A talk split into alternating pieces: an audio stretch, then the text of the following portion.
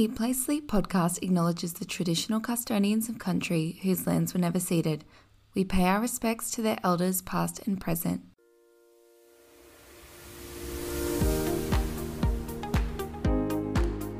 Hey mummies, welcome to Eat Play Sleep, the podcast for all the families out there looking for all the answers. No matter where you are in your parenting journey, whether you're experiencing the highest of highs or the lowest of lows, we can help you realize that you're not alone. I'm Claire, mum of two and a certified sleep consultant and school teacher. And I'm Alana, mama of two and a school teacher. Pop your headphones in and join us along with our favourite experts to discuss all things eating, playing, and sleeping. It's time to spill the tea. We're back. I'm well. How are you? I'm rested. I'm um I'd love to say caffeinated, but I'm actually not. But more on that later. Oh my gosh. I know it's been such a nice break. Feeling super inspired though. 2024, back at it, new guests, a new lineup of professionals, and I just can't wait to get into more topics and be back in everyone's ears.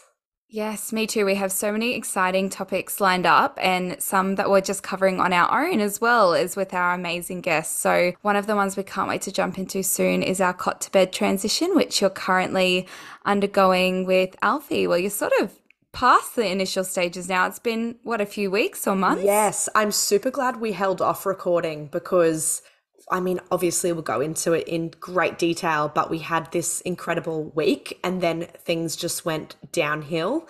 So now I think I can come from a totally different perspective. It's easy to tell you what to do, but experiencing it is a totally different ballgame.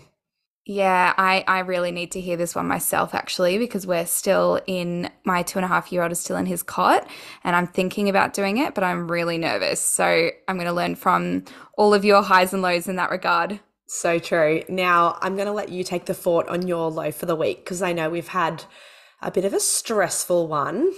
Tell yeah, us. so the reason I'm actually not on this potty, or in terms of not on the interview, we were maybe 45 minutes from the start of our record, and I just fed my daughter some lunch. She had some scrambled eggs and a little bit of croissant from my two year old, and she just started going really red. And I thought maybe she's a bit tired. She was rubbing her eyes so vigorously. And then when I got her out of the high chair, I realized she also had hives down one side of her face. She had these little lumps with red around them, sort of like mozzie bites, but just everywhere down her neck and her chest as well.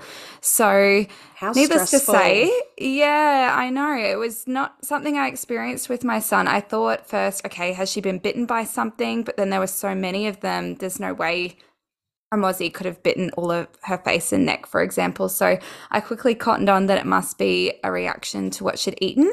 Um, so we called One Three Health and they advised us to go see the GP. So she was all good. We went to the GP as advised and it was most likely an egg allergy. So we'll now have to go down the road of reintroducing it and seeing what happens from there.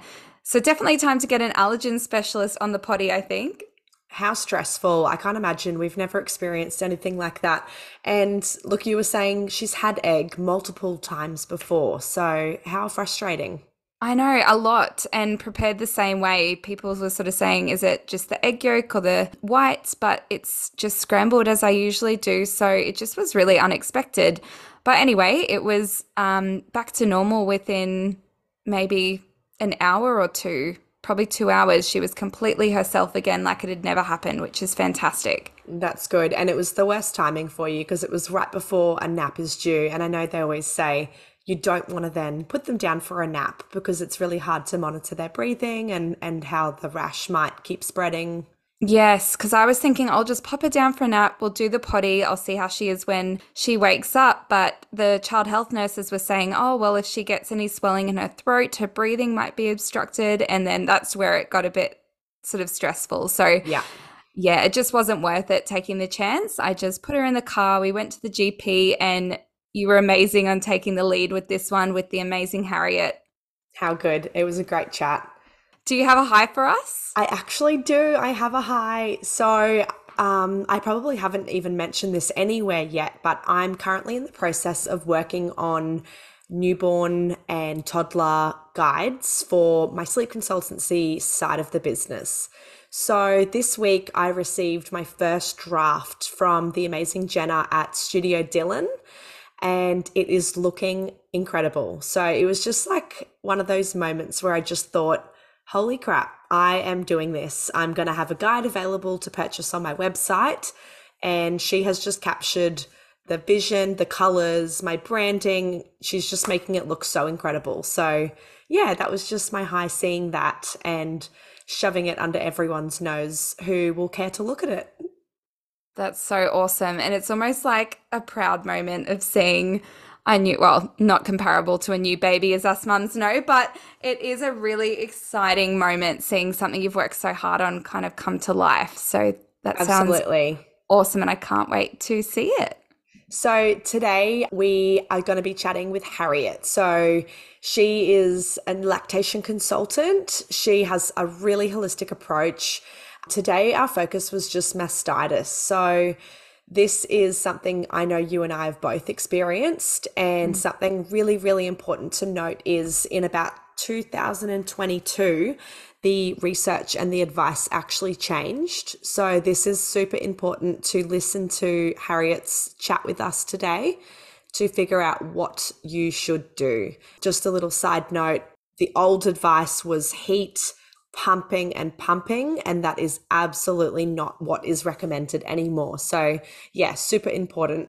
That's so wild because we had mastitis at the beginning of last year. And even then, we were doing all the wrong things, thinking that we were helping ourselves, but we really, unbeknownst to us, made it worse. And the first thing I do is go straight to a GP and get antibiotics. But you'll find out very, very soon why that's not always the best thing to do either. What an awesome chat. Let's dive right in. Thank you so much for joining us today, Harriet. We're so excited to talk to you about all things mastitis. But before we get into it, I have a what would you rather question today. This is a good one because you do have kids and little ones. So you've got a month. You're either going to give up coffee for one whole month or you have to give your toddler coffee every day for a month.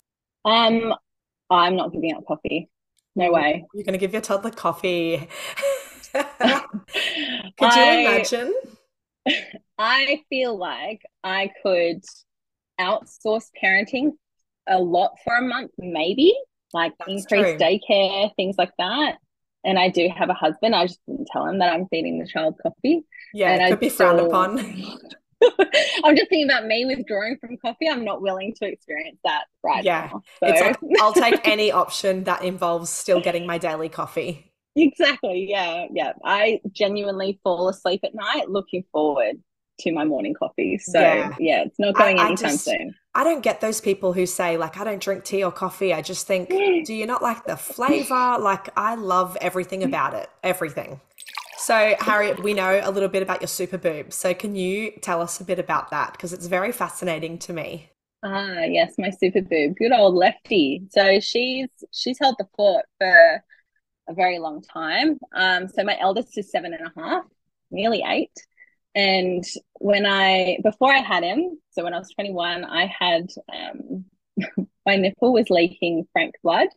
I was a student midwife at the time, and we were talking about hand expressing and how some women can produce colostrum if they're in high oxytocin environments a lot. So we all went home and tried to hand express and see if we had colostrum. And no one did, but I did have frank blood out of one of my nipples.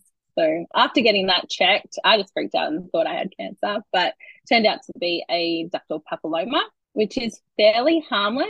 It's just that you don't know whether it is one until it's removed and they can test it and stuff. So I had to have surgery where they removed 50 well she said 50% of my ducts but who knows how many ducts you have really yeah. and then the placement of them mm-hmm. everyone has a different amount of ducts so we negotiated and I was like, I'm I need to save what we can. And she she said she'd only take what she needs. So she took the top half.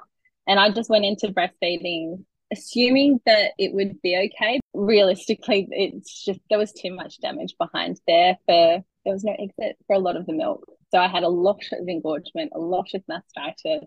Um, I did try to attach my baby lots of times, but the scar tissue behind the nipple just there wasn't much elasticity there either. So it was always a shallow latch, very painful, just not fun. Doesn't so I, fun. Yeah, I gave up at about three and a half weeks with him.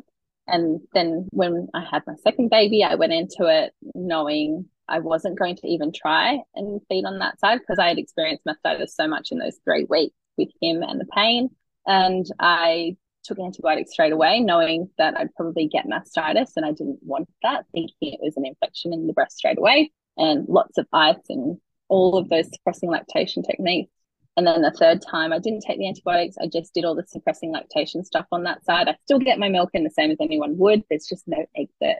Yeah. So, yep, I've exclusively breastfed all my babies. They've never had a bottle. So, yeah, I'm pretty proud of that. So, I've been breastfeeding or pregnant since June 2015. So and pretty... Lefty's taken all of the hard work.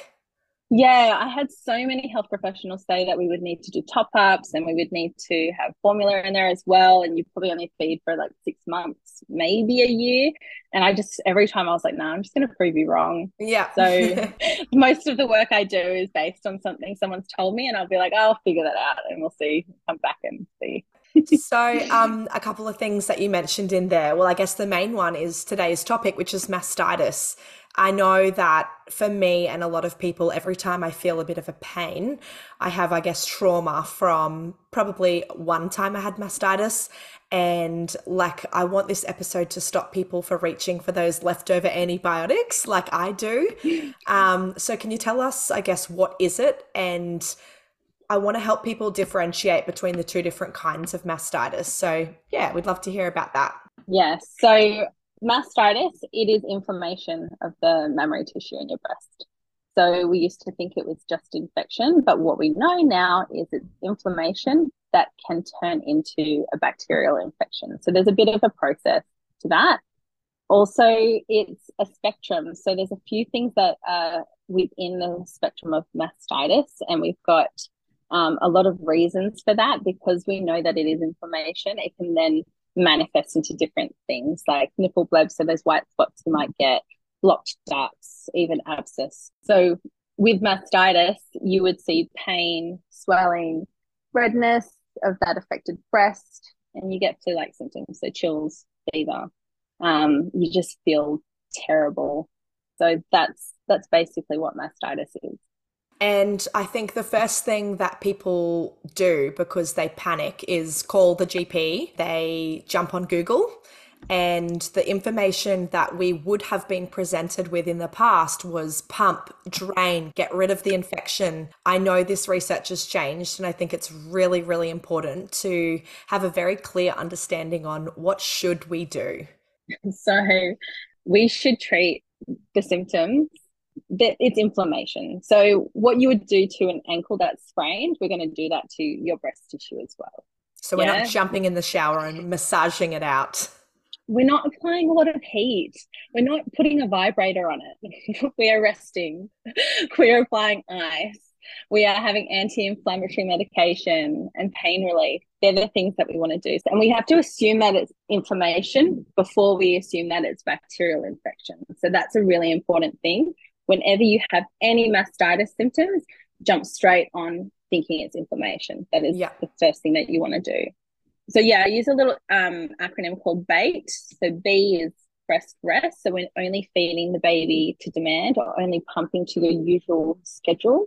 Yeah. Because mastitis is often caused by engorgement. And if we're pumping and pumping and pumping and pumping, it's going to exacerbate a lot of issues the reason we were told to pump was because we used to think that the milk within the breast is infected. So we had really basic knowledge of what the breast anatomy was like and then the function as well. So we just assumed that there was bacteria in there because you're having systemic symptoms and antibiotics were pretty much the only answer to that. So that was our old knowledge. So now we know that we're just dealing with inflammation and maybe a few other things. So treat inflammation first, and it's usually caused by engorgement and hyperlactation. So a lot of mums see mastitis in those first weeks where they're experiencing a lot of engorgement.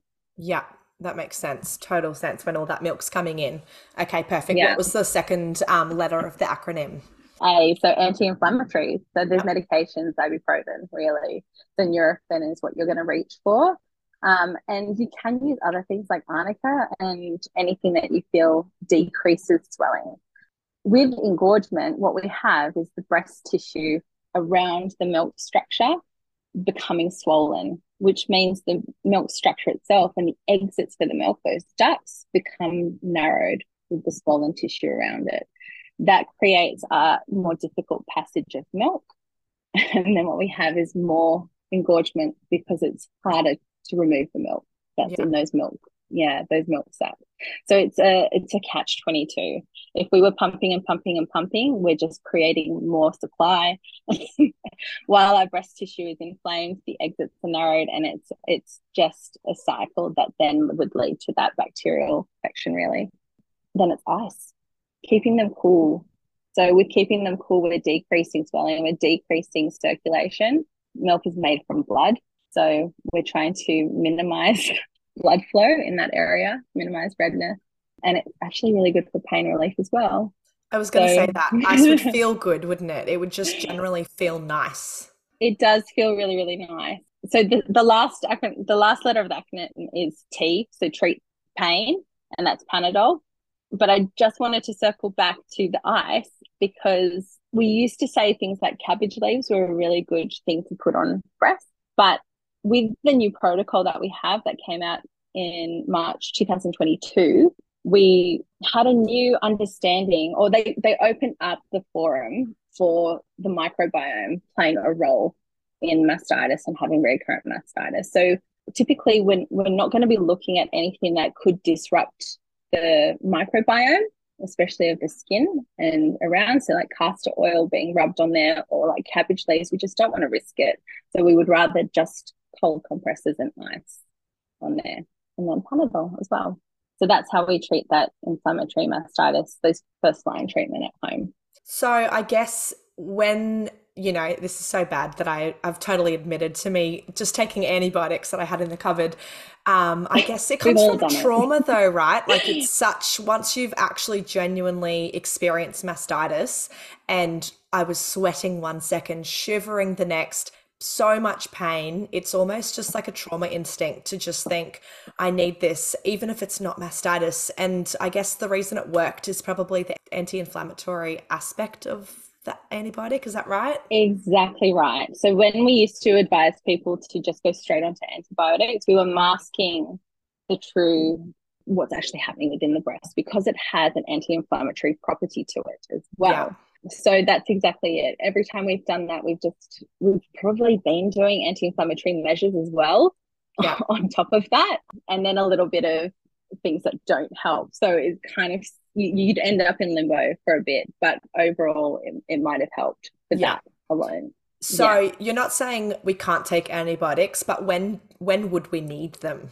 Yeah. So if you are have inflammatory mastitis symptoms, or risk of dysbiosis. So, risk of dysbiosis being that you have good and bad bacteria in your body at, at all times, but dysbiosis is when there's a mismatch, like an imbalance. Yeah. So, within your breast tissue, you might have an imbalance where there's more bad bacteria than good bacteria. And sometimes this is caused by previous antibiotics that you've had in the past and microbiome, like the way you were born and the lifestyle you've lived. Like you, you're not going to be able to pinpoint exactly what it is, but this predisposes some people to more like recurrent mastitis as well. So it would be about trying to figure out if you've had antibiotics, say in your pregnancy or recently, it'd be like, oh, maybe it's to do with dysbiosis. We can add in a level of care by adding in probiotics to that. And it's a specific probiotic. Um, it's Lactobacillus fermentum. Most people would know it as the brand Qiara, but there are others as well. With that mismatch of bacteria, the bad bacteria that lives on our skin naturally, if it's more in our breast tissue, then we might develop what we would know as like a biofilm. So, like a layer within the duct.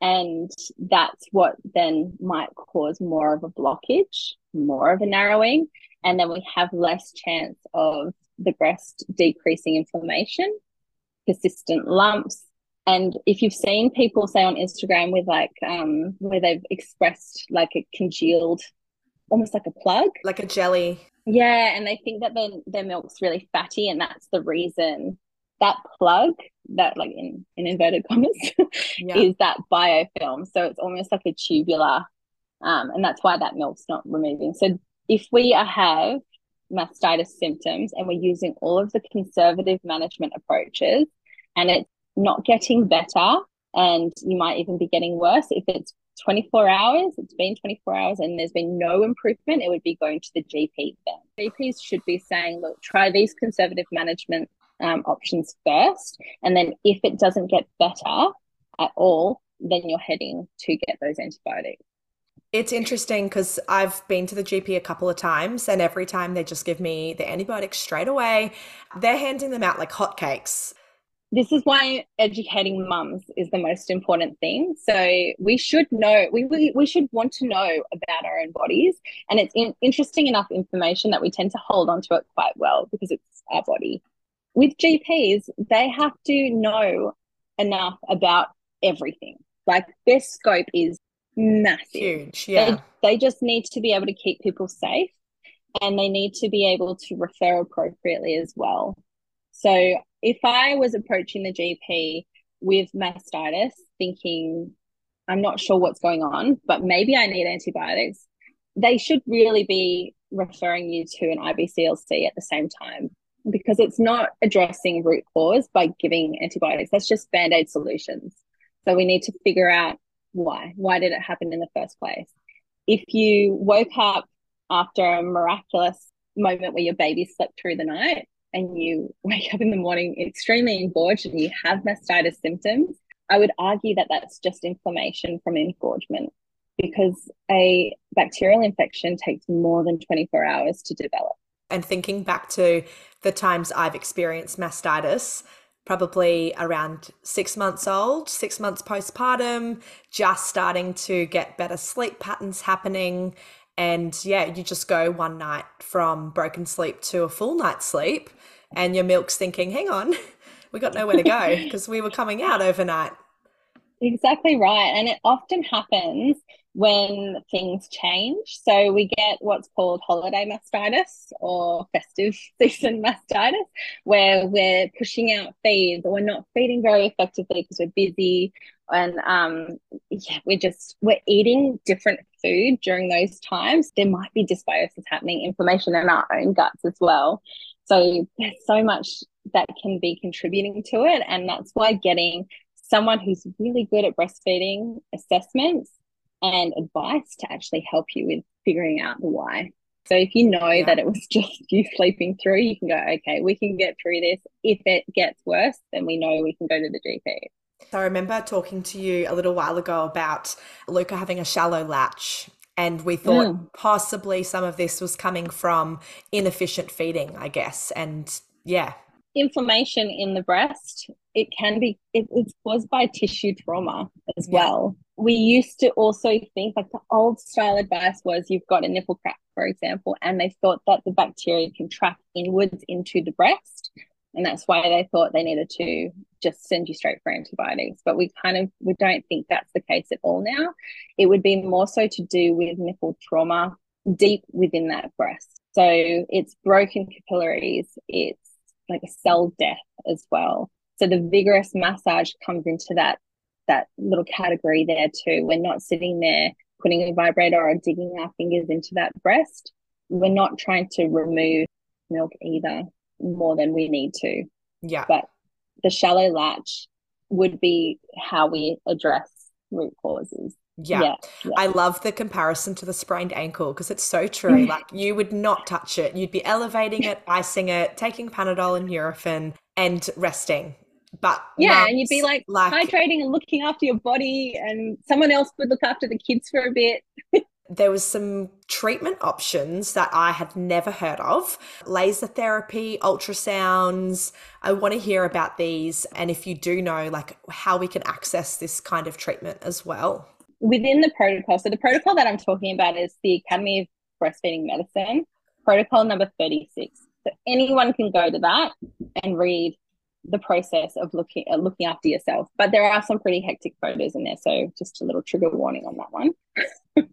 so within that protocol, we have a whole range of things, and one of the things they mention is therapeutic ultrasound. Find it at your physio, your physiotherapist. It uses sound current and it accelerates the metabolic rate of your body. It reduces pain, increases circulation, and it decreases the firmness that you feel in your breast.